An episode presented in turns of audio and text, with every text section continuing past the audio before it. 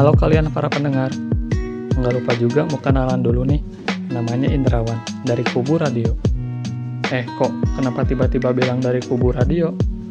Oh iya, soalnya kan mau ngebahas suatu hal yang berkenaan sama audio, yaitu podcast dan radio.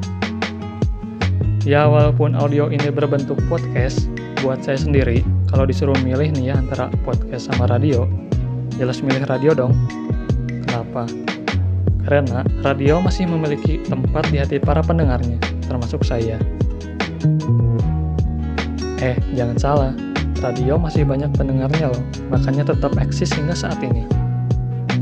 Menurut saya, radio memiliki racikan tersendiri dalam membentuk suatu acara siaran.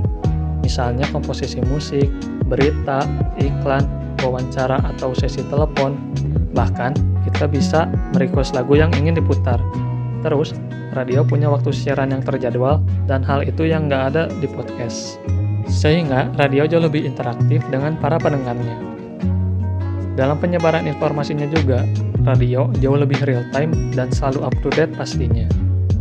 Ya walaupun podcast ini jauh lebih kekinian, apa salahnya sih kita membantu perindustrian radio yang ada di sekitar kita? So, yuk kita tetap dukung Soalnya kalau kita dengerin radio, dijamin acaranya gak ngebosenin, lagu-lagunya fresh, dan yang jelas, easy to listening. Tuh, di HP kalian juga pasti ada dong aplikasi radio. Jadi nih, kalian kubu radio atau podcast?